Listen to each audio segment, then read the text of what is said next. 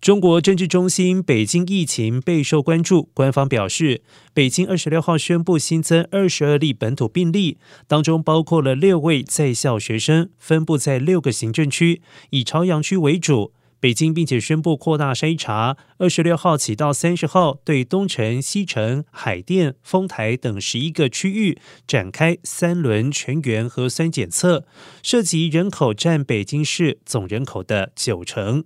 因疫情升温，北京暂停文艺演出、体育赛事、展销宣传等等人群聚集的活动，而官方并且指出，设意义学校是当前防疫重点。要严密、快速进行流行病学调查。